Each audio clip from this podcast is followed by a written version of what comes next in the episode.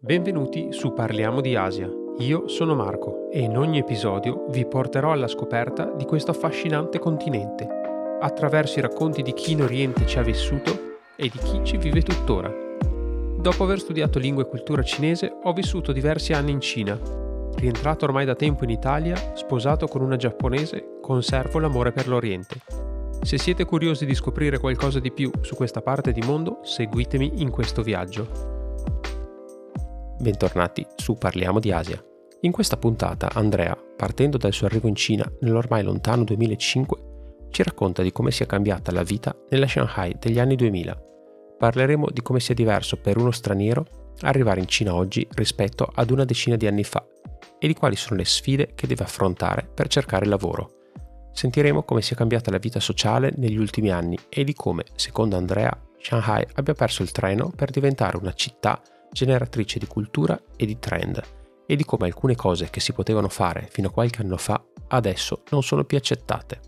Parleremo di dove andare per trovare quella Cina antica che velocemente sta scomparendo, di come vivono questo cambiamento i cinesi e di come la Cina stia tentando di riproporre e riqualificare un certo tipo di passato e di come i cinesi vedono passato e futuro del loro paese. Tantissimi spunti interessanti attraverso l'occhio privilegiato di una persona che vive la Cina da oltre 15 anni. Nonostante le mille difficoltà, Andrea vede il suo futuro a Shanghai ancora per un bel pezzo. Ma ora, senza ulteriori indugi, vi lascio con Andrea. Bene, siamo tornati su Parliamo di Asia, siamo oggi in compagnia di uh, Andrea Cavagnini che mm, Andrea vive in Cina da uh, ormai un bel pezzettino, ci siamo conosciuti qualche anno fa, nel lontano 2005, se, se non vado errato, entrambi arrivati freschi freschi uh, in quel di Shanghai, quindi tornando un pochino indietro nel tempo. E, e partirei proprio, Andrea, da, da, chiederti un po' la, la tua storia di, di, arrivo in Cina, quindi com'è stato per te uh, l'arrivo in Cina? Non mi ricordo se per te era la prima volta, se eri già stato in Cina in passato e come mai ormai 16 anni fa ti sei ritrovato a dire uh, ok vado uh, in Cina, mi trasferisco là. Sì, uh, Marco, stai eh, rovistando nei ricordi perché è, è, vero, 16 anni fa, 16 anni fa che siamo conosciuti a Shanghai. Io ero venuto un anno prima, nel 2004. Ero venuto poco prima di, di dare la tesi a Venezia, a Foscari, e mh, avevo fatto un viaggio on the road con il mio compagno di allora, Matteo, e se, mh, fummo in Cina per quattro mesi, se ricordo bene, avevamo solo un biglietto di andata su Beijing e di ritorno da Shanghai, e mezzo il nulla, una guida Lonely Planet, ecco, quello era il mezzo che avevamo. E, e quindi ehm, viaggiamo per quattro mesi su, su qualsiasi mezzo terrestre possibile e immaginabile fino a Yunnan e poi da lì ritorno su Shanghai e da lì rientriamo, rientriamo in Italia. E ci innamorammo sia io sia Matteo, io ero sinologo, Matteo, il mio compagno di allora appunto, è invece un cuoco, ci innamorammo entrambi dalla Cina e decidemmo di tornare appunto subito dopo la, la mia tesi, la mia laurea. E quindi poi appunto a settembre 2005 eh, tornammo in Cina per restare, per restare perché a distanza di 16 anni sono ancora a Shanghai. Diciamo, quello che mi ha portato alla, alla Cina e, e, a vivere in Cina è stato un po' un caso, un azzardo, nel senso io ho studiato uh, al liceo classico, pensavo di continuare per quella via, di fare lettere classiche, di andare avanti per quella direzione.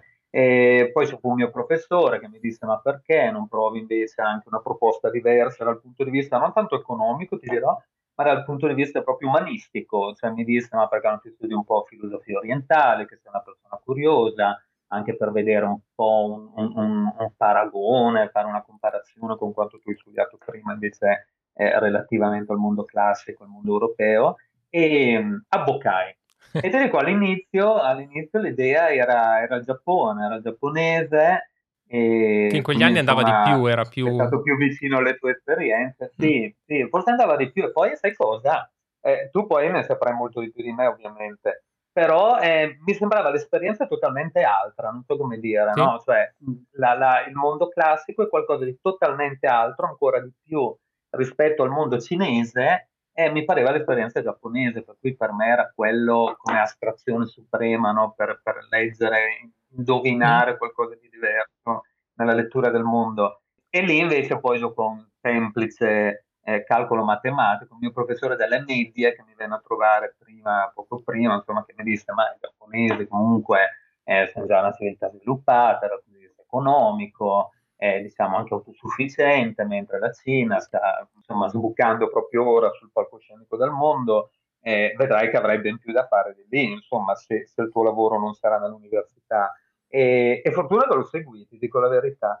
E te lo dico non per il bagaglio culturale, l'esperienza che mi ha portato la Cina, non per quello, ma perché se io ripenso ai ragazzi, eh, miei compagni di corso, scusa, non di corso, ma che hanno cominciato il corso eh, presso, presso mm-hmm. lingua, giapponese, lingua civiltà orientale di giapponese invece che di cinese, io ti dirò, penso che di quanti conobbi, conoscevo all'epoca, uno, forse due lavorano veramente col Giappone. Beh, devo dire che è stato, azzeccato, è stato azzeccato il, il, suggerimento perché sì, in effetti anch'io da un po' dall'esperienza che ho avuto, dalle persone che ho conosciuto, sono molte di più le persone che hanno studiato cinese che lavorano con la Cina rispetto alle persone che hanno studiato il giapponese e che, col, e che lavorano col Giappone, per cui direi che un consiglio che ti ha dato il tuo ex professore sul fatto che il Giappone comunque era già molto avanzato, è molto anche come ha detto giustamente autosufficiente, è, è verissimo, è verissimo. Quindi condivido che la scelta di studiare cinese che al tempo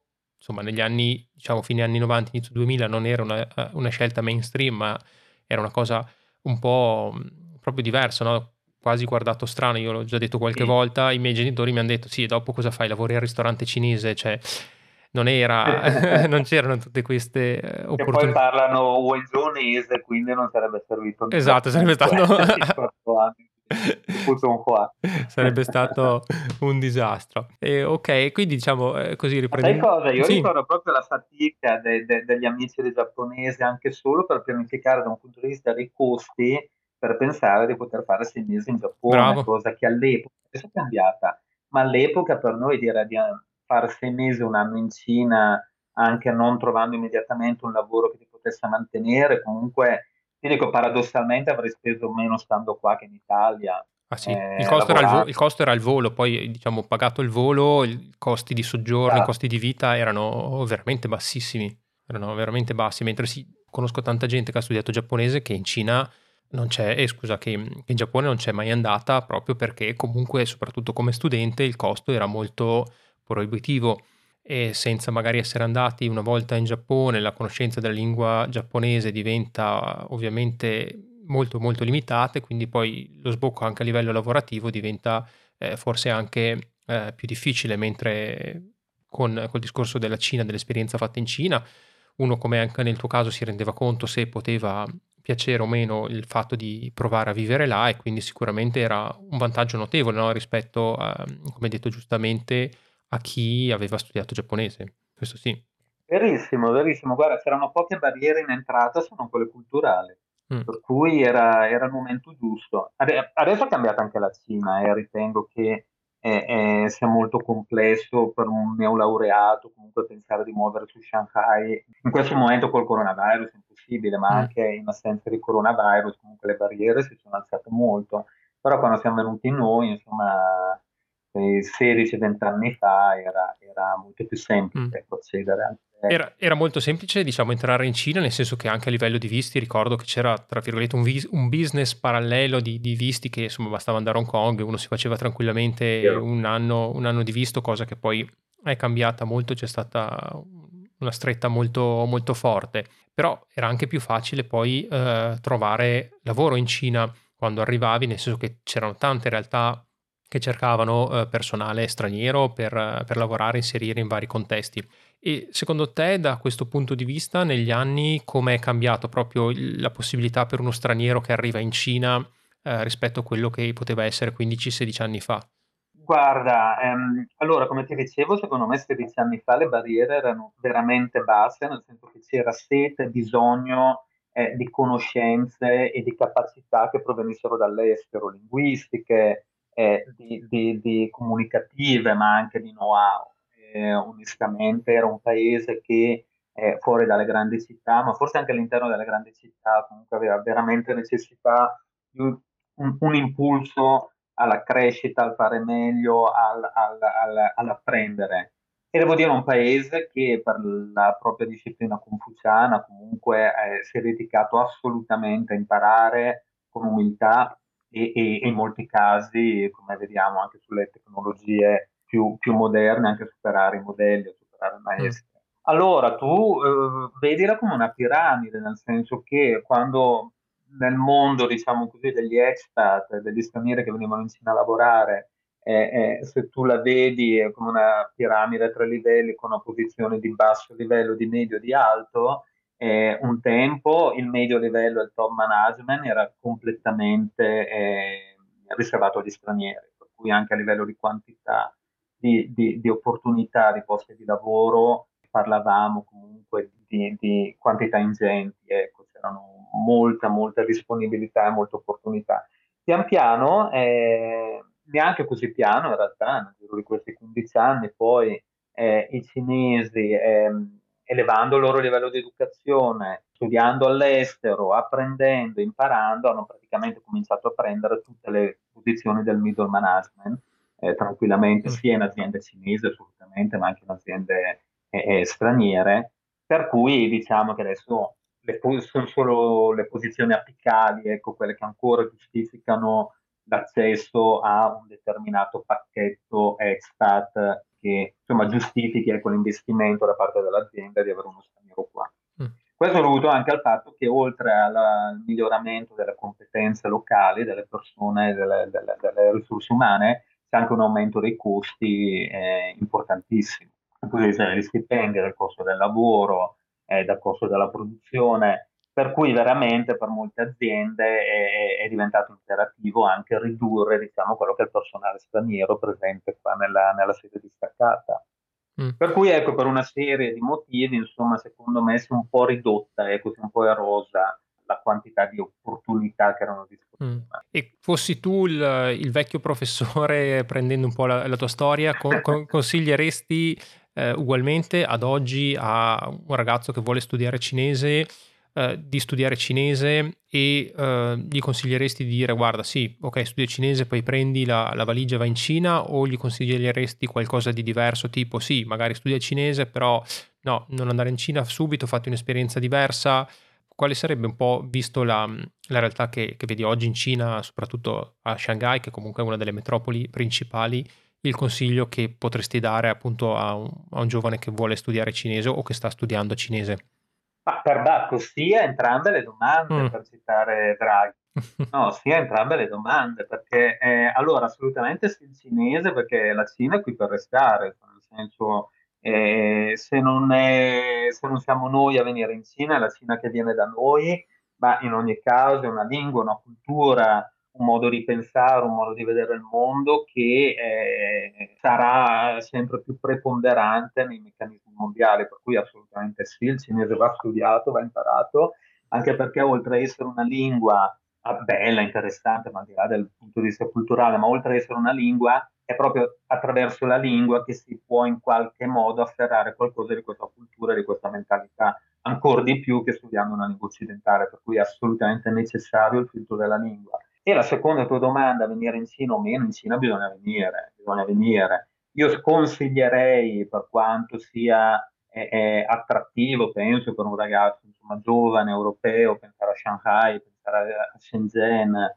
Uh, sconsiglierei di, di, andare su queste piazze, non solo per i costi, ma anche perché ormai sono talmente internazionalizzate che eh, in tutta onestà fai fatica a parlare cinese, perché mm. in moltissimi ti ritrovi poi vai a finire a parlare inglese. Vero, vero. Che sia uno Starbucks, alla fine parli, parli in inglese, ma la Cina è talmente enorme, la penetrazione dell'inglese non è assolutamente eh, in termini percentuali così ampia da non consentire ampi vaccini in cui invece si possa ancora, ancora andare a, a scoprire diciamo, e ad apprendere.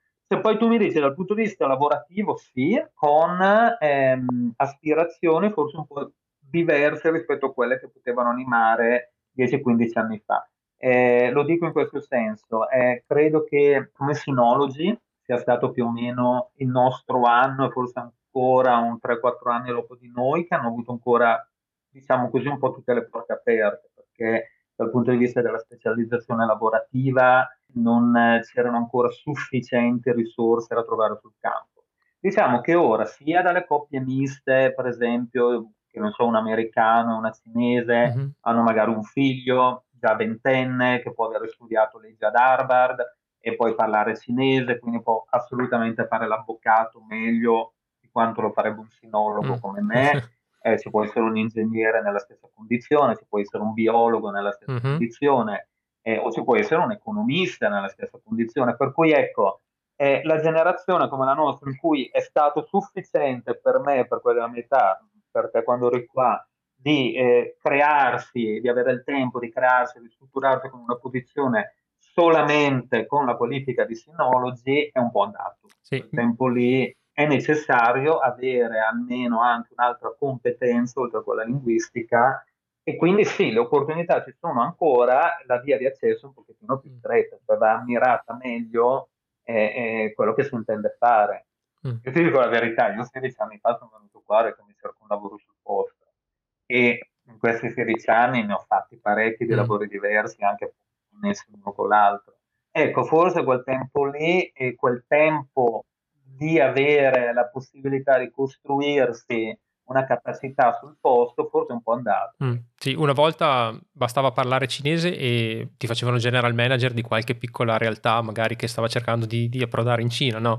Eh, c'era pieno di giovani general manager, sinologi eh, che, che, pullulavano per Shanghai e per Pechino. Adesso, come dici tu giustamente, ci sono tante situazioni dove la lingua cinese forse è data quasi per scontata perché eh, ci sono anche tanti appunto persone cinesi di seconda generazione nate anche appunto in Italia che hanno studiato in Italia, so che c'è anche credo un'associazione o qualcosa di simile in bocconi proprio di cinesi, italiani, quindi tutta gente che il background linguistico ce l'ha e ha una specializzazione poi molto forte, magari in ambiti economici o, in altri ambiti, quindi eh, sicuramente è cambiato, è cambiato, molto, non ti, non ti buttano più la, la, carica di gestirti l'ufficio in Cina solo perché parli cinese, no? Esattamente, però ecco il messaggio che voglio dare, che comunque resta una terra piena di opportunità se uno viene con l'approccio giusto e con la preparazione giusta comunque c'è veramente molto da fare. Mm. Ora, penso in comparazione alla nostra società sia molto molto più vivace ecco, il mm. mercato del lavoro. Ma guarda, il consiglio che, che davi tu anche di esplorare città, tra virgolette, minori, magari città anche nell'interno, eh, me lo diceva anche, ti ricordi, immagino bene anche tu, Alessandra Melis, che ha partecipato a un episodio del, del podcast um, qualche episodio fa e lei dava lo stesso suggerimento anche in ambito proprio di studio. Ti diceva anche quando uno va a studiare in Cina è inutile che vai a Shanghai perché finirai per parlare inglese tutto il tempo, scegliti un'università meno conosciuta, meno quotata in una città tra virgolette minore dove avrai più possibilità di parlare cinese, di vivere quella che può essere la Cina che pensi, ecco, condividi, quindi vero, anche in ambito vero, lavorativo, vero, no?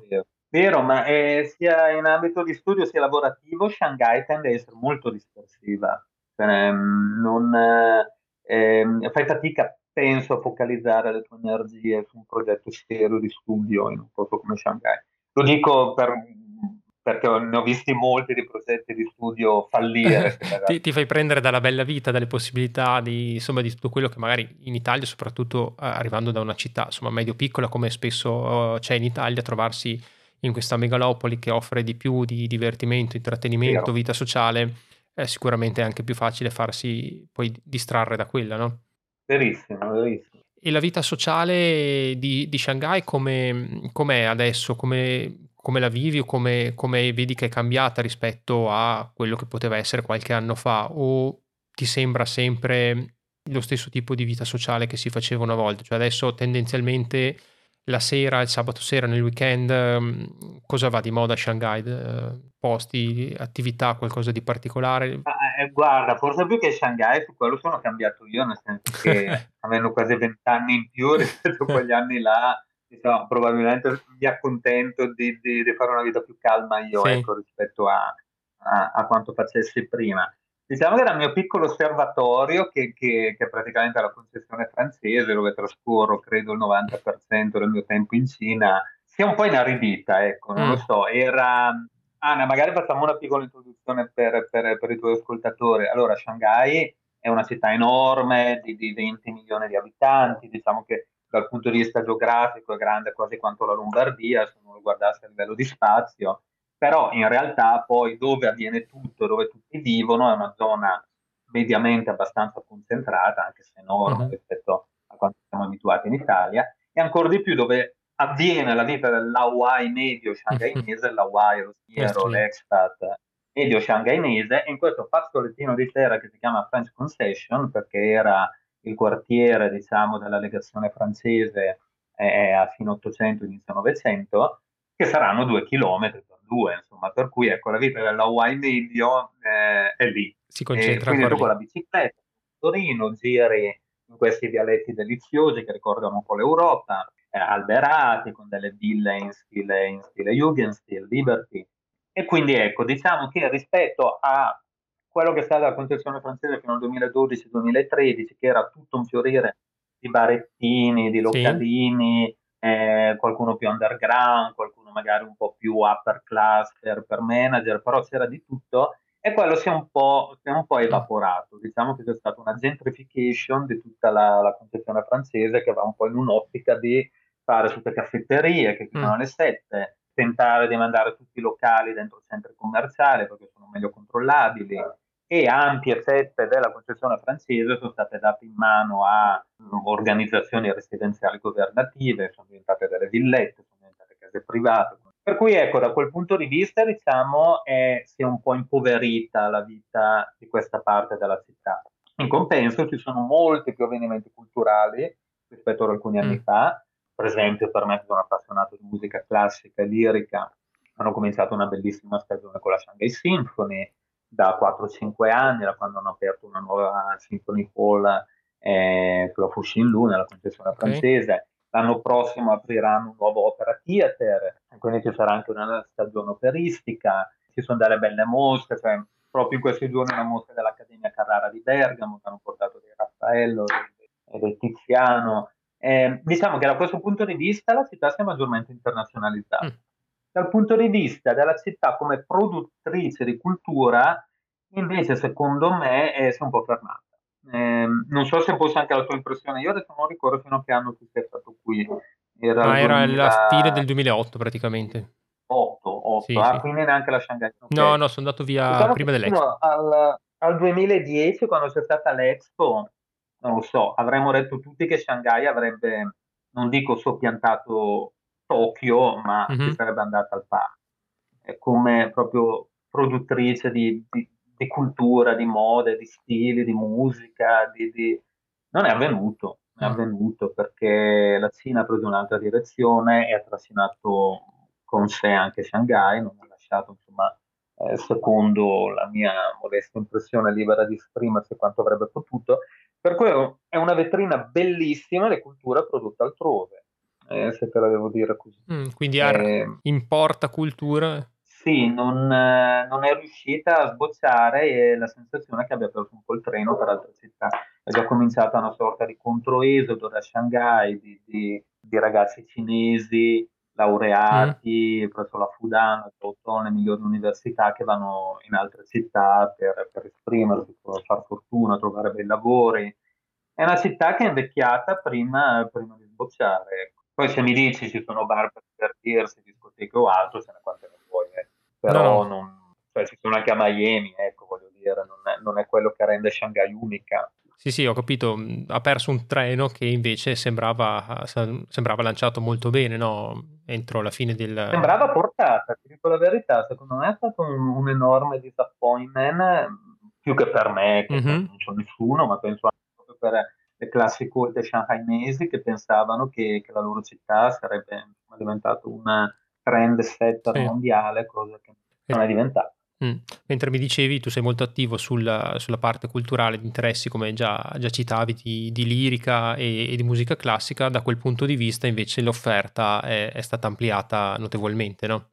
L'offerta si sta ampliando, assolutamente sì, assolutamente sì. Purtroppo il Covid adesso, ovviamente, mm. ma come in tutto il mondo, certo. eh, ha messo un po' stop a questo tipo di, di scambio culturale, le orchestre internazionali non possono più venire qua, gli interpreti però è stata, ti dirò, in realtà anche un'occasione tutto l'anno scorso questo di sentire molti bravi interpreti locali che non, non sarebbero mai arrivati al palcoscenico della Shanghai Symphony se mm. non per questi casi eccezionali, perché non potendo venire, diciamo, non potendo fare una stagione internazionale, hanno coinvolto tutti artisti locali e alcuni, ti dico, molto bravi che non avrei conosciuto altrimenti mm. se, se, non avessero avuto questa opportunità.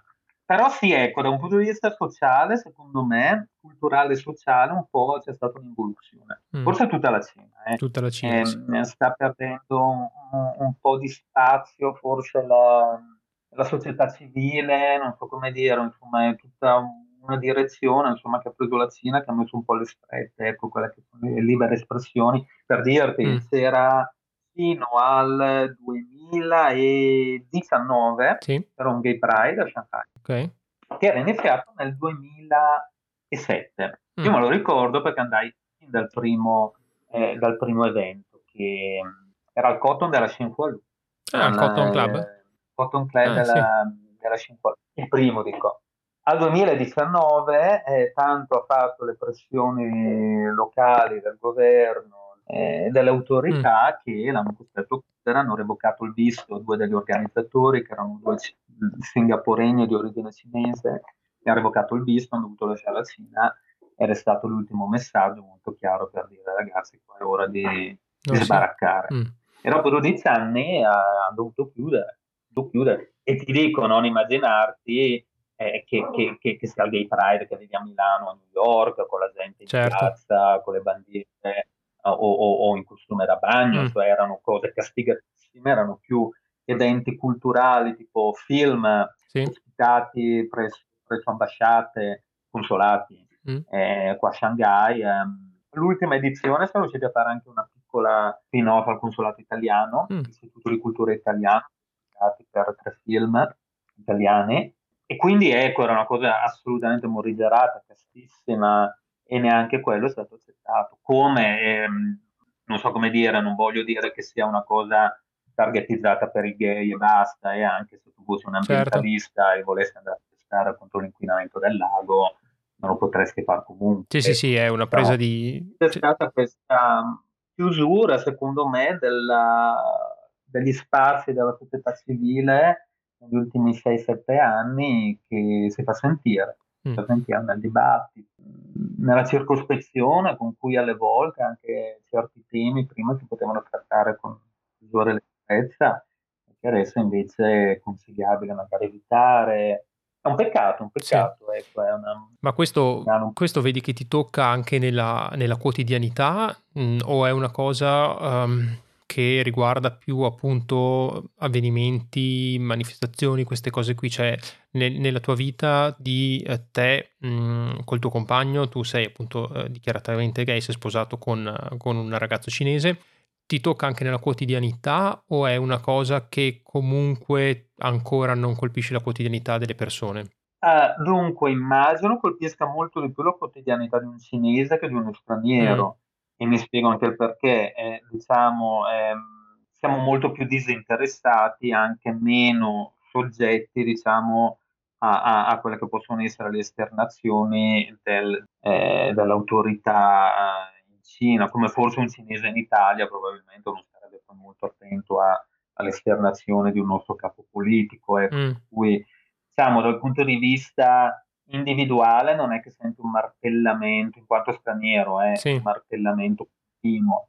In quanto cinese penso sia invece diverso, una certa maggiore rigidità mm. eh, nei interlocutori cinesi, ma anche nei colleghi di lavoro, ma anche in mio marito stesso, che devo dire la verità, la sento. Cioè che ci sono determinati argomenti sui quali probabilmente la mano è calcata moltissimo perché si evitino certe parole, si evitino certi ambiti di discorso, di indagine, lo senti, lo senti. Questo arrivare a dire che influisce sulla mia quotidianità, forse no. Mm, però, però, ti senti più so, a disagio. Nella scelta dei film, mm. che ne so, nella scelta dei film che potevi andare a vedere al cinema 5-6 anni fa, adesso molto più ristrette, molti più film magari eh, relativi a, a guerre, che ne so, vinte dalla Cina, a patriottici, mm. nazionalisti.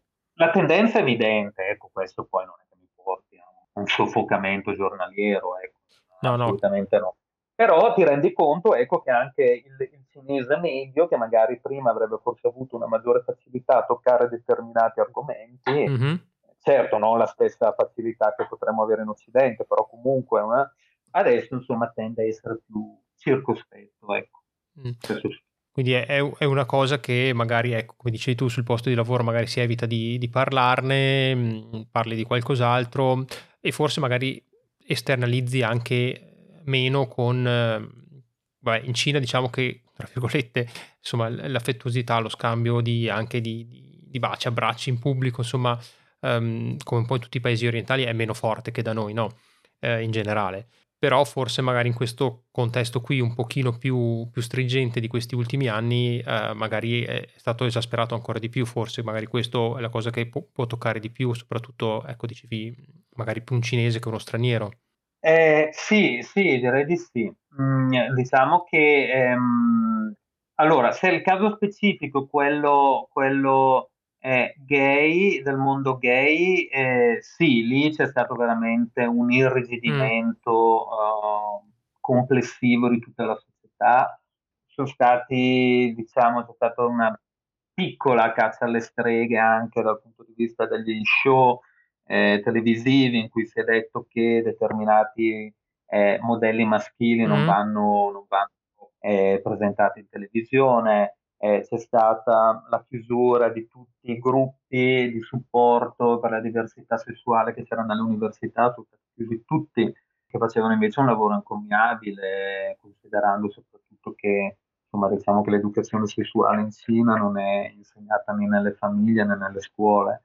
E, ehm, e, quindi sì, cioè se parliamo del mondo gay, devo dire anche i posti stessi di, di, di socializzazione sono ormai ridotti a due o tre posti in una città da 20 milioni di abitanti, cioè una, una, è incredibile, cioè, cioè, non è incredibile considerando il contesto in cui sta avvenendo, ecco, però eh, pochi anni fa te ne avrei detto una quindicina ecco, di posti, di locali insomma, in cui si poteva socializzare all'interno della comunità gay. Eh, se parli invece della società più in generale, cioè di come interrelazionano, sì, diciamo che si spinge anche lì per una maggiore morigeratezza eh, dei costumi, anche se devo dire lì mi è sembrata meno, meno invasiva, ecco. Mm. Direi così a pelle, meno invasiva, ecco. eh, almeno qua nelle grandi città, dopo nelle città più piccole. Sì, diciamo che per carità, eh, nel, anni addietro, eh, ricordo la, la, prima volta che ero stato nel, nel 2001 come giovane studente, insomma, all'università ero a Xi'an, lì non vedevi eh, coppie che si davano la mano eh, per strada, eh, non vedevi, cioè li vedevi solo la sera nella mensa quando ormai c'erano le luci spente che allora erano sui tavolini di sta mensa buia che faceva un'impressione, allora erano lì un po' umma umma diciamo così, ma per strada eh, ricordo che all'inizio vedevi solo invece amici e amiche mano nella mano, tant'è che subito eh, così un po' stupidamente la prima impressione vista da noi stranieri appena arrivati in Cina, io ed altre compagne di studi, era ah ma qua ci sono tantissimi magari ragazzi gay perché vedevi eh, ragazzi che si tenevano per mano e invece eh. erano amici perché eh, i morosi non si tenevano per mano si tenevano invece per mano gli amici, ma un tenersi per mano che da noi sarebbe considerato intimo, cosa che insomma certo. ovviamente al tempo faceva un po' sorridere, no? E, e questo credo però insomma sia cambiato enormemente, insomma una cosa che avevo già cominciato a vedere anch'io a Shanghai, cioè il fatto che insomma era assolutamente sdoganato vedere le coppie che si tenevano per mano, anzi mi sembra avessero cominciato a farlo anche ormai persone eh, di una certa età, non, non più giovani, no? che magari non avevano potuto farlo per anni e improvvisamente avevano... No certo, sì, l'effettività da quel punto di vista adesso è molto più manifesta, non c'è più quella, quella, quella necessità di nasconderla. Mm. Sì, diciamo che, che, qua in centro di Shanghai anche la, la, la pomiciata, se mi passi il termine, sì. insomma è abbastanza sdoganata, ecco, mm. non è più un tabù. Eh, però Shanghai non è rappresentativa della Cina, come ci stanno dicendo da tutta questa conversazione, certo. diciamo, non è quello che rappresenta tutta la vita della Cina. Per cui tornando al consiglio di chi verrà in Cina, mm. come hai detto bene tu, se vuoi vedere la Cina che lui ha in mente, è meglio che appunto vada in una Cina più rurale, più locale, uh, in città come Xi'an appunto, ma che ormai è bella internazionalizzata mm. anche quella, quando hanno anche il treno ad alta velocità poi, ma anche in, in città minori, in centri minori, lì, lì continua a vedere la Cina e a gustare i sapori e i suoni della Cina che sta un po' scomparendo nelle grandi città, non possiamo negarlo. E quali sono secondo te questi suoni, i sapori, i colori, i rumori tipici della Cina? Cioè, nel nostro immaginario della Cina, nell'immaginario che insomma un po', uh, un po', si ha, che magari avevamo anche noi, se, se volessi raccontarli con, con, le parole tue, cioè la Cina, quella che puoi considerare un po' autentica e come hai detto giustamente tu, si sta un po' perdendo, come la potresti descrivere?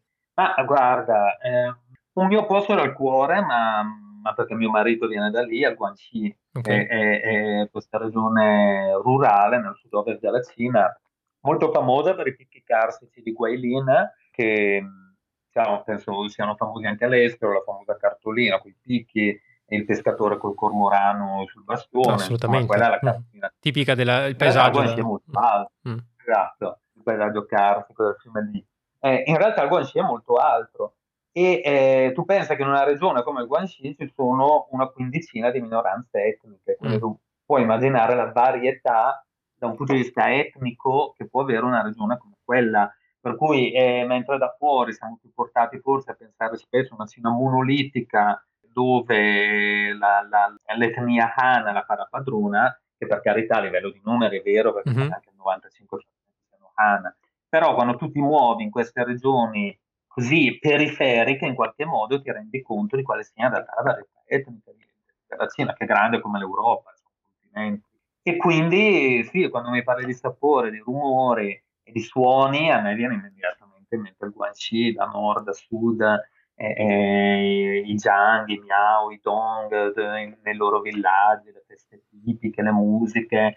Per ogni villaggio c'è un sapore diverso, un tipo diverso di, di BGO, quindi dall'alcol fatto con il riso, ma addizionato con sapori diversi eh, a seconda del villaggio che visiti, dei frutti che coltivano in quel villaggio.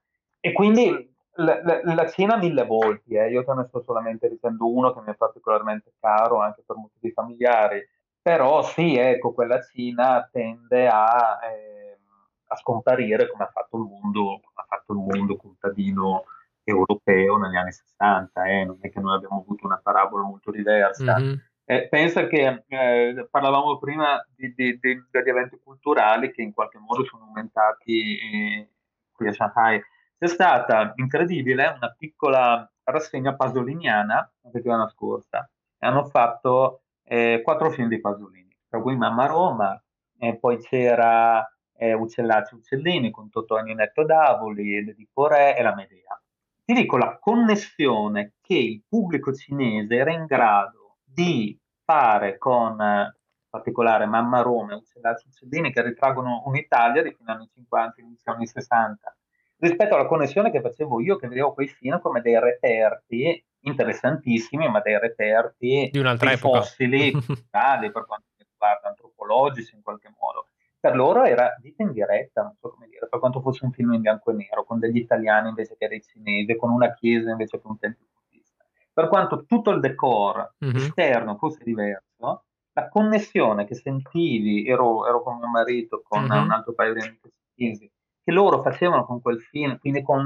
l'urbanizzazione che avveniva in quel momento, e, e questi luoghi di nessuno, che era la prima periferia romana, e, e che potrebbe essere una qualsiasi periferia di una città cinese e vedere che loro vivevano in diretta quello che io stavo assistendo nel film come qualcosa relativo ai miei nonni. Ecco. Mm-hmm. Per loro lo sentivano più, più, attuale, no? È una cosa che hanno vissuto, che stanno vivendo. Esatto, esatto.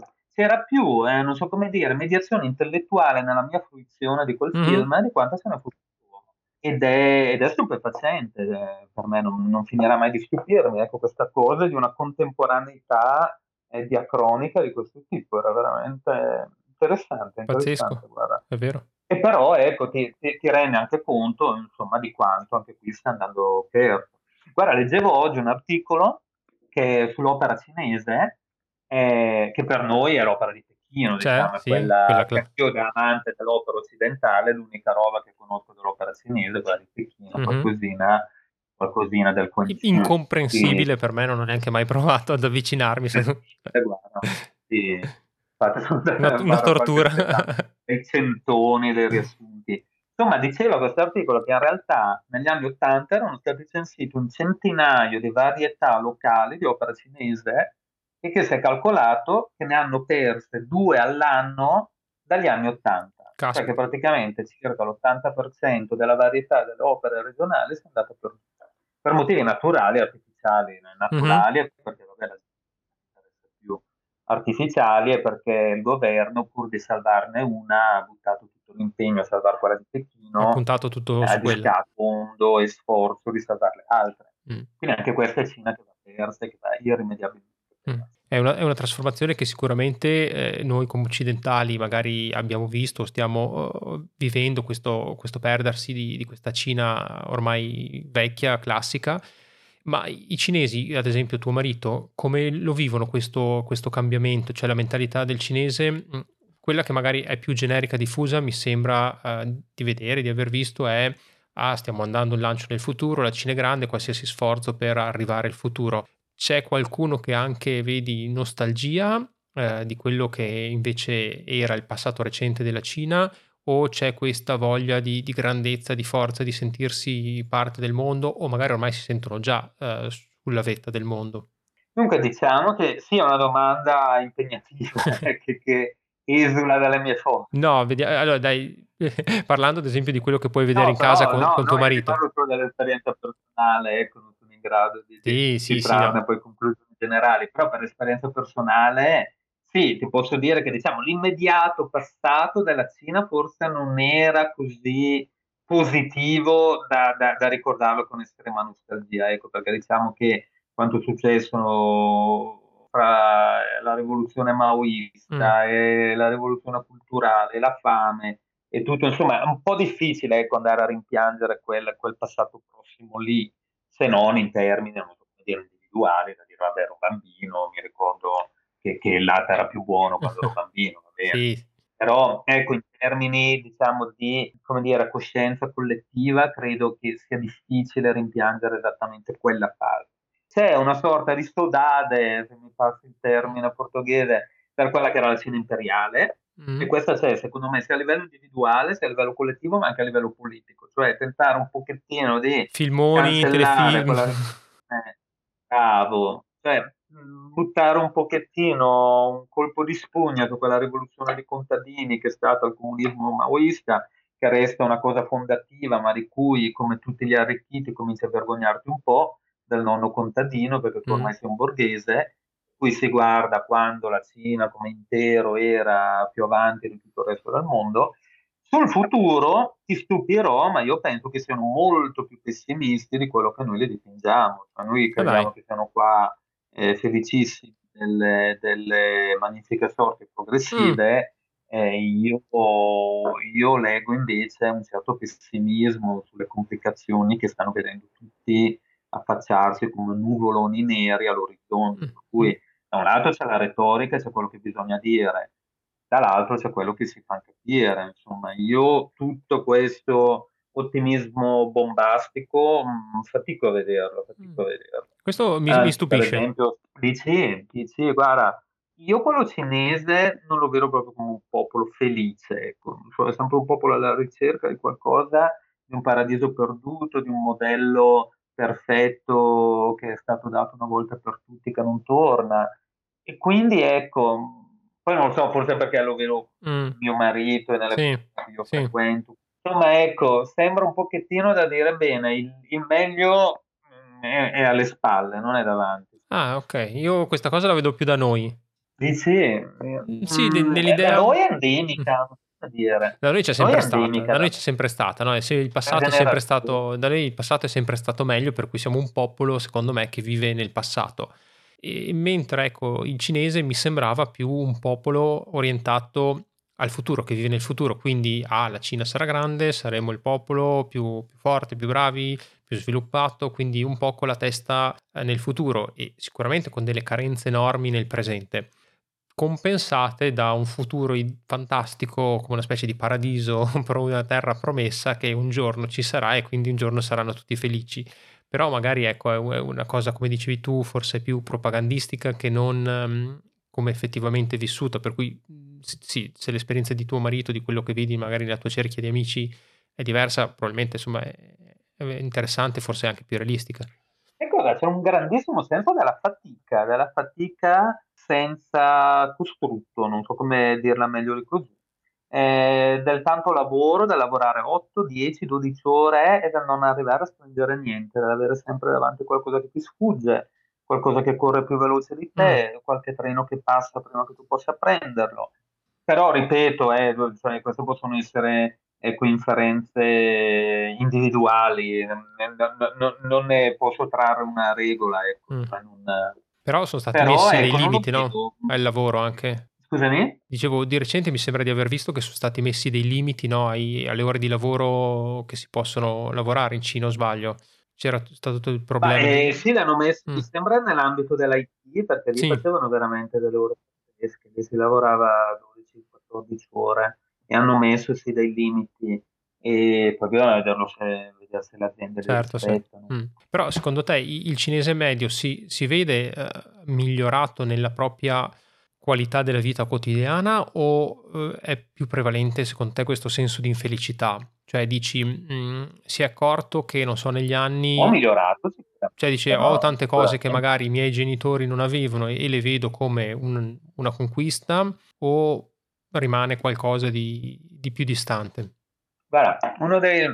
forse è stato l'evento cinematografico più importante dell'anno scorso, a livello di botteghino, uh-huh. dico, era questo film, purtroppo non mi ricordo il nome adesso, che ehm, parlava di una ragazza del giorno d'oggi, pechinese, che deve andare a fare una scuola eh, di un certo livello, eh, che potrebbe poi farla accedere a un'università ottima, tipo la Tsinghua per dire. Lei ha questo sogno, tu all'inizio non capisci se sia un sogno, una favola, se sia lei che viaggia davvero nel tempo, cosa sia. Insomma, di lei che torna indietro nel tempo e vede la madre giovane. La madre che diciottenne, diciannovenne, vive in una coll- collettiva, in una downway eh, nello Shanxi, in campagna, e quindi tutte le dinamiche che c'erano in questa downway, mm. che eh, non so come dire, perché fino a qualche anno fa il cinese medio me l'avrebbe ritratto un pochettino come l'inferno la, rispetto alla vita di oggi, no? Cioè, certo. vabbè, l'inquadrato, non la potevi lasciare, questa downway in balia di qualsiasi piccolo Lindau, di qualsiasi c'era, manager, era la tua famiglia praticamente. Testa, Padre padrone. Era nulla, mandavi in una gamellina di ferro qualche chicco di riso, insomma te l'avrebbero dipinta come era dire Cribbio. Cioè, guarda invece adesso dove siamo, cosa abbiamo fatto. L'anno scorso è stato il film che ha incassato di più il botteghino. Mm. Perché hanno ritratto, tra l'altro, quella fase con una venatura poetica, anche perché era la figlia che vedeva la madre, per cui diciamo c'era ovviamente tutto il contesto che eh, doveva un pochettino eh, rendere tutto più roseo. Sì. Nel, nel... Però anche la lettura da parte del regista, dello scrittore, è stata quella di presentare quella fase come migliore di quella del presente. Cioè tu esci da quel film e dici, cavolo, guarda com'era più bello quando erano semplici, era tutto più facile, non c'era da lottare per entrare nella scuola, avevi la, la, la ciotola di riso. Eri contento? Uguale per tutti. E, hai capito? Cioè, che, che è mm. quel meccanismo che in Italia noi abbiamo da 3-4 generazioni, perché era dopo il boom noi siamo lì a sognare appunto questo paradiso del boom degli anni 60, sì. fine 50-60, che non abbiamo più visto, mm-hmm. quelli della mia età, della, eh, della nostra età. Cosa che in Cina mi mancava.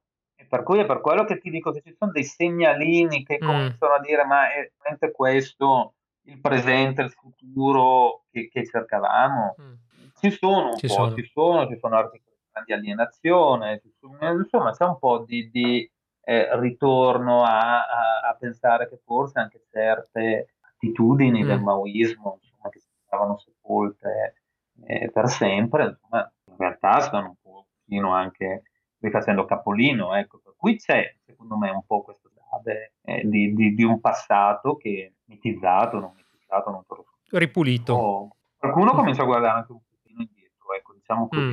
Poi se tu mi dici rispetto a noi, questi qua, eh, la Cina come popolo si sente in una diretti- mm-hmm. direttrice di crescita o di caduta, sì, di crescita, di crescita. sono d'accordo. Mm. Però se vogliamo guardare un pochettino sotto sì. i proclami, sotto mm. Così, ci sono delle incrinature che cominciano a essere... Si avverte la fatica di, che, che, si sta facendo per arrivare. Mm, sì, questa fatica esatto, che forse esatto. comincia a essere un po' troppa, dici ok non vedrò i risultati di tutta la fatica che devo metterci oggi, forse no? Devi pensare che un ragazzino qua, non ricordo tuo figlio, figlio è, è un bambino. Una figlia o un figlio? Ah, figlia e figlio. Eh, tutti e due. Sì, sì, entrambi, entrambi, sì, sì. Io non so se la mamma giapponese sia eh, come la Tiger Mama cinese, come, come modo di approccio. no. Però un bambino no. in Cina, ragazzi, è più impegnato di, di un general manager. Eh. Una bella pressione. Mm. Una bella pressione, ma la pressione la comincia a quattro anni, anzi a tre quando entra all'asilo e non la dismette fino ai 25, ai 24, che esce da una super università con mm. possibilità dei genitori e poi boom il mondo del lavoro. Eh, per cui Mm. Diciamo che la, cambiato, sì. la pressione è mm. estremamente più alta di quello che noi abbiamo mai potuto conoscere ed è difficile. Sì, probabilmente cominceremo a vedere nei prossimi anni i, i risultati di questa pressione, magari cioè anche perché no, non verrà mai pubblicizzato, però potrebbe essere che come succede in Giappone e altri paesi, tassi di suicidi, cioè tutta questa risposta a una, una, pressione sociale molto forte, poi magari eh, scaturisca ed esca fuori anche in Cina. Esatto, esatto. Però come dici te, sì, non ho molta fiducia che i dati sarebbero trasparenti come nel caso no. giapponese. Forse no. Eh, no. nasconderebbero qualcosa. Mm. Eh, dopo, dopo 16 anni a Shanghai, sei contento di essere ancora a Shanghai o hai progetti diversi per l'immediato futuro? No, Shanghai, Shanghai a lungo, a lungo penso a lungo. A lungo. E sia perché, vabbè, la famiglia è qua, mm. mentre la Cina ha molto da offrire a me, temo che l'Italia avrebbe poco da offrire a mio marito in questa fase, dal punto di mm. diciamo, di attive lavorative, parliamo principalmente. E, ehm, sì. e, quindi sì, Cina, anche perché mm, amo anche il mio lavoro, devo dire la verità, mi piace molto.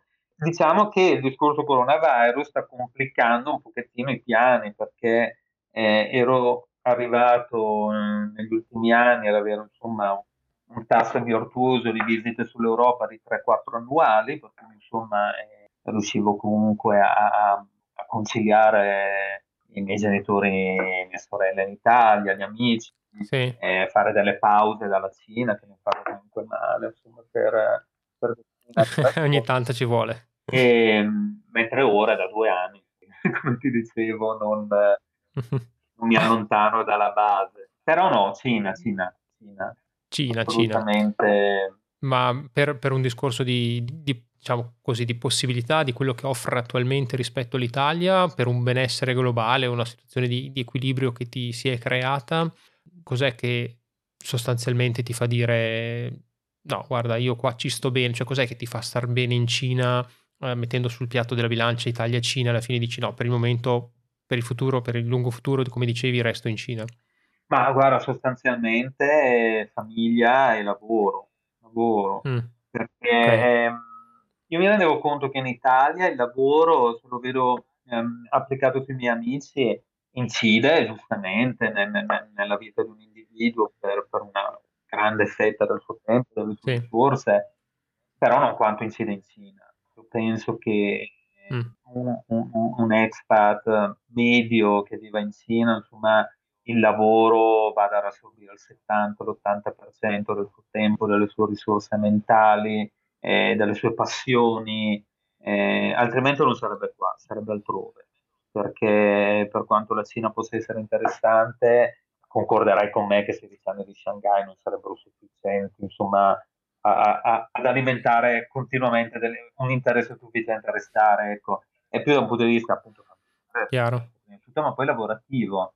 Ho opportunità lavorative qua mm. che difficilmente potrei avere in Italia nella stessa, nella stessa misura. Eh, gioca molto anche una quotidianità, forse non sono nato un vero e proprio esploratore, non so come dire, cioè ho trovato un posto dove sto bene, io non ho la tensione eh, a correre a esplorarne un altro mm. e non sarei pronto ad entrare in Italia, ti dico la verità. Comunque ci sono dei meccanismi, delle, delle, eh, un approccio generale alla vita, alla filosofia della vita, ma anche in quanto expat, eh, non solo perché la Cina, ma proprio perché sei tu fuori dall'Italia ehm, riesci a um, allontanarti da determinati tic, da determinate convenzioni, mm-hmm. da determinati obblighi sociali, ehm, riducendo la tua vita forse più bidimensionale, ma più attenta, diciamo, sì. davvero, che fare più fatica ecco, a vivere nello stesso modo in Italia. Mm. Beh, è, è, è vero, cioè, quando sei, sei all'estero lo vedi, lo vedi, cioè vivi diversamente, no? Ti accorgi che sei un'altra persona, ti esprimi, ti esprimi diversamente, cioè non, non, sei l'io che sei quando sei in Italia, quando sei all'estero e forse magari tu comunque in Cina hai trovato la tua dimensione dove eh, comunque riesci a stare meglio perché riesci a combaciare bene tutte le esigenze eh, lavorative, familiari, eh, di contesto sociale, culturale, insomma cosa che magari in Italia in questo momento o comunque in generale va meno d'accordo magari con quello che sei.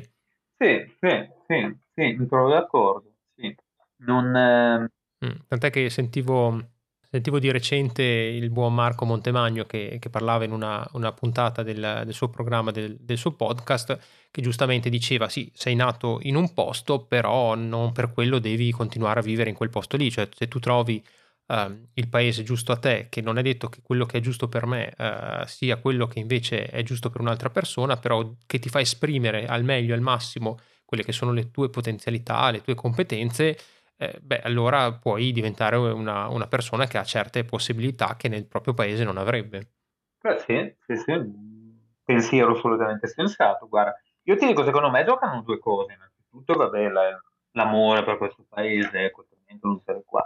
L'altra cosa che gioca è proprio il fatto di essere al di fuori del tuo contesto culturale e sociale, perché ci sono tutta una serie di cose che tu puoi tranquillamente non um, interessartene. Eh, non sei interessato da un programma televisivo che oh, in Italia, da, ma anche, non lo so, dalla canzone del momento, dalla, dalla um, sai, da mille tic, dal pettegolezzo politico, non lo so, ma questo è, è, stando in Cina, ma anche stando in Alaska, eh? non è che necessariamente dovrei stare in Cina mm-hmm, certo. Però raggiungi, diciamo, uno stadio, un equilibrio mentale dove ci sono certe cose che magari non ti interessano, ma che sei costretto a fartene interessare perché le guardano i tuoi amici, i tuoi familiari, eh, il sì. tuo, o anche proprio per il pettegolezzo la macchinetta del caffè, che qua... Hai meno distrazioni Bravo, esterne, ma ripeto, sarebbe uguale in Giappone, in Indonesia o sì, sì, sì, sì. E così come sarebbe, penso, per un sì, cinese sì. Andarsene, andarsene in Italia. Ti dico, mi faccio molto, molto meno il sangue amaro vivendo qua per situazioni che non dipendono da me. Allora, per situazioni che dipendono da me o dalla sì. mia famiglia o da altro, è ovvio che mm. hai, hai, le tue arrabbiature quotidiane, le tue problematiche, ma esterne a me, onestamente, non mi toccano. Cioè, non so come dire, non ti svegli dicendo, mm. oddio, c'è Berlusconi che vuole diventare Presidente della Repubblica, capito? non, certo. non, non, ti va neanche 5 non, minuti del non, tempo. Certo, certo. Però forse c'è anche un altro discorso. No? Alla fine, quando sei mh, all'estero, sei un expat, sei un po', tra virgolette, mh, in qualche modo un, passami il termine, un po' un VIP, no? Cioè sei comunque diverso dal resto della popolazione. Quindi sei qualcuno che è in una posizione anche per certi versi privilegiata. Sì, possiamo chiamarla anche una bolla, cioè una posizione privilegiata, come dicevi tu, puoi fregartene di tante cose, eh, magari anche, non so, puoi avere degli atteggiamenti che magari un locale mh, mhmm, non si permette perché potrebbe avere magari certe restrizioni, certe conseguenze, eh, sei comunque, se ti presenti in un ufficio pubblico, in un posto, cioè soprattutto in un paese orientale dove eh, la pelle è diversa, per cui si vede eh, a prima vista che sei uno straniero, cosa che non capiterebbe in America, magari c'è un'attenzione a volte diversa, quindi ci sono delle situazioni che ti fanno avere una posizione che può essere per carità privilegiata, ma non sempre, ma comunque diversa. Sì, sono d'accordo. Ehm, sulla Cina, diciamo questa diversità si sta rapidamente erodendo, eh? non è più quello che era una decina d'anni fa in cui diciamo avevi tutta una serie di privilegi garantiti, eh, anzi, anzi, per, per, per, per certi mm. versi c'è anche un inizio di non lo chiamo razzismo assolutamente, comunque ecco un inizio mm. di insofferenza su determinate diciamo attitudini non cinesi o occidentali o altro.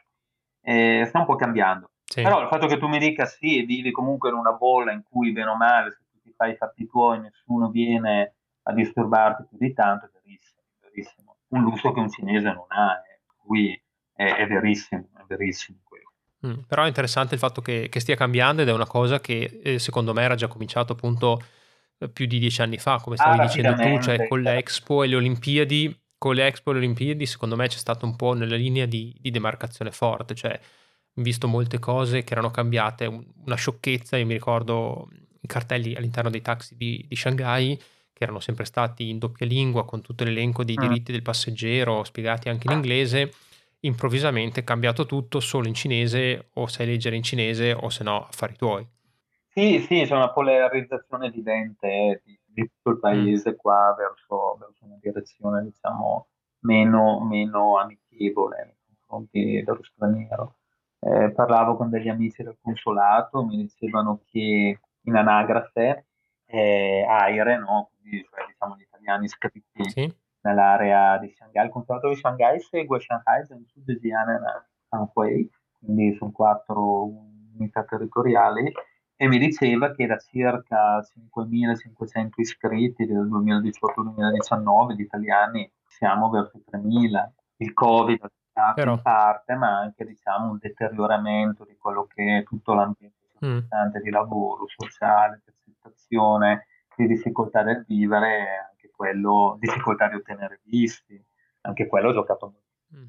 E la cosa triste è che non c'è ricambio, ma perché il problema è che non può neanche esserci, perché non sa totalmente tanto le barriere d'ingresso eh, chi trova un lavoro qua deve avere già due anni prima di esperienza da un'altra parte nello stesso settore per poter accedere a un visto. Insomma, hanno messo tutta una serie di paletti e di, di difficoltà che, mm. eh, che, porta a poco ricambio, cioè va via più gente. Stanno cercando di, di, di, scremare, di... Penso di sì. Penso di, sì. di ridurre il, il, numero di stranieri. Quindi modo, tieniti stretto intanto. Eh, in qualche modo comprensibile, sono sì. occidentale Cina molto forte, per cui insomma non, eh, sarebbe insomma stupefacente che qua non, non, non, ne risentissero. Sulla mia pelle, su di me, eh, devo dire mai, mai nulla che mi possa portare a dire a qualcuno. Mm-hmm. Devo essere sincero, devo essere sincero. Però c'è chi con sensibilità magari diverse dalla mia, solo sente, sente il vento, cambia di più, mm. non trova più. Sì, poi ecco, tu sei, per carità, magari anche appunto in una situazione dove comunque sei eh, con una situazione familiare eh, sposato con un cinese, dove hai sicuramente più interesse, magari, come dicevi tu, anche per una situazione nei confronti di tuo marito, più facile per stare in Cina. Una coppia magari straniera, eh, una coppia eh, mista, come magari era il nostro caso, dove non siamo cinesi, magari alla fine perdi alcune di quelle, chiamiamole convenienze o comunque quella appeal che può avere magari stare eh, in Cina nel lungo periodo, quindi sicuramente eh, poi la situazione per, per, le persone è diversa, magari molta gente è arrivata come espatriato ehm, o singolo, comunque magari portandosi dietro la famiglia, fa un'esperienza di qualche anno e poi ritorna in Italia o comunque nel paese di origine, no? Certo, certo. Sì, sì, eh, poi certo l'esperienza mm. individuale è diversa tutti, poi se tu mi dicessi puoi immaginare un posto più bello di Shanghai dove vivere, guarda, ne farei una lista di, di, di 100 pagine. Però se mi dici dove vuoi vivere oggi, va bene qua, guarda, va bene qua. Poi ti dirò, guarda, al di là di tutto quello che è successo in tutto il mondo, la Cina ci ha garantito noi altri che eravamo qua un anno e mezzo, anzi di più, senza mezza giornata di lockdown, senza mezza giornata di, di, di, di problematiche, sempre supermercati pieni, sempre possibilità di andare al tuo ufficio, e devo dire, gioca, giocano anche questi elementi. Ecco. La vita è ripresa regolarmente. Guarda, sì, c'è stata febbraio e marzo 2020, in cui c'è stata un po' di problematica, anche se io il lockdown totale a Shanghai non l'ho mai vissuto, non c'è mai stato totale. Okay. E, e, poi, guarda, già da aprile 2020 fino ad oggi, pur avendo dei casi sporadici qua e là, ma per il momento sì. devo dire la gestione è stata iniziativa Mm. Ottimo. Bene, dai, io direi che mm, ti ringrazio davvero tantissimo per la disponibilità, non ti rubo altro tempo, è stato ah, un piacere insomma, scambiare tutte queste opinioni perché veramente una, un'esperienza insomma, lunghissima, possiamo dire che insomma, cominci a essere tra i vecchi di Cina ormai. e quindi tutte queste riflessioni, poi insomma tu sei molto attento a tutti questi aspetti anche sociali, culturali, per cui è bello sentire anche questa, questo punto di vista, questa, questa prospettiva e quindi davvero grazie. Speriamo di, di riuscire a, a, tornare presto, come dicevamo fuori onda prima, a viaggiare perché appunto tu sei bloccato in Cina ormai da, da un paio d'anni quindi di tornare a vederci come capita insomma normalmente in altre situazioni, no? Grazie Picchi, vero. Guarda, sono io a ringraziare te, tutto quello che ho detto prendilo, dimenticatelo fra un minuto perché sono tutte impressioni personali, comunque, comunque sì, è una scena un po' diversa da quella che ti ricordi te, per cui insomma speriamo che passi tutto, che vieni presto, così che ne parleremo. Così mi mostri un po', esatto, un po' di cambiamenti perché ce ne sono sempre tantissimi. Bene, grazie, grazie mille Andy. Ci sentiamo presto. Ciao. Alla prossima, ciao, grazie. Ciao. Ciao. E questa era l'esperienza e la testimonianza di Andrea e dei suoi 15 anni di vita in Cina. Una chiacchierata per me molto interessante, mi ha fatto piacere eh, riparlare con Andrea dopo un po' di tempo che non lo sentivo, spero che anche voi abbiate potuto trarre degli spunti interessanti se non l'avete ancora fatto, ascoltate le altre puntate di Parliamo di Asia e se avete voglia lasciate una bella recensione su Apple Podcast. E noi ci sentiamo alla prossima. Grazie mille, ciao.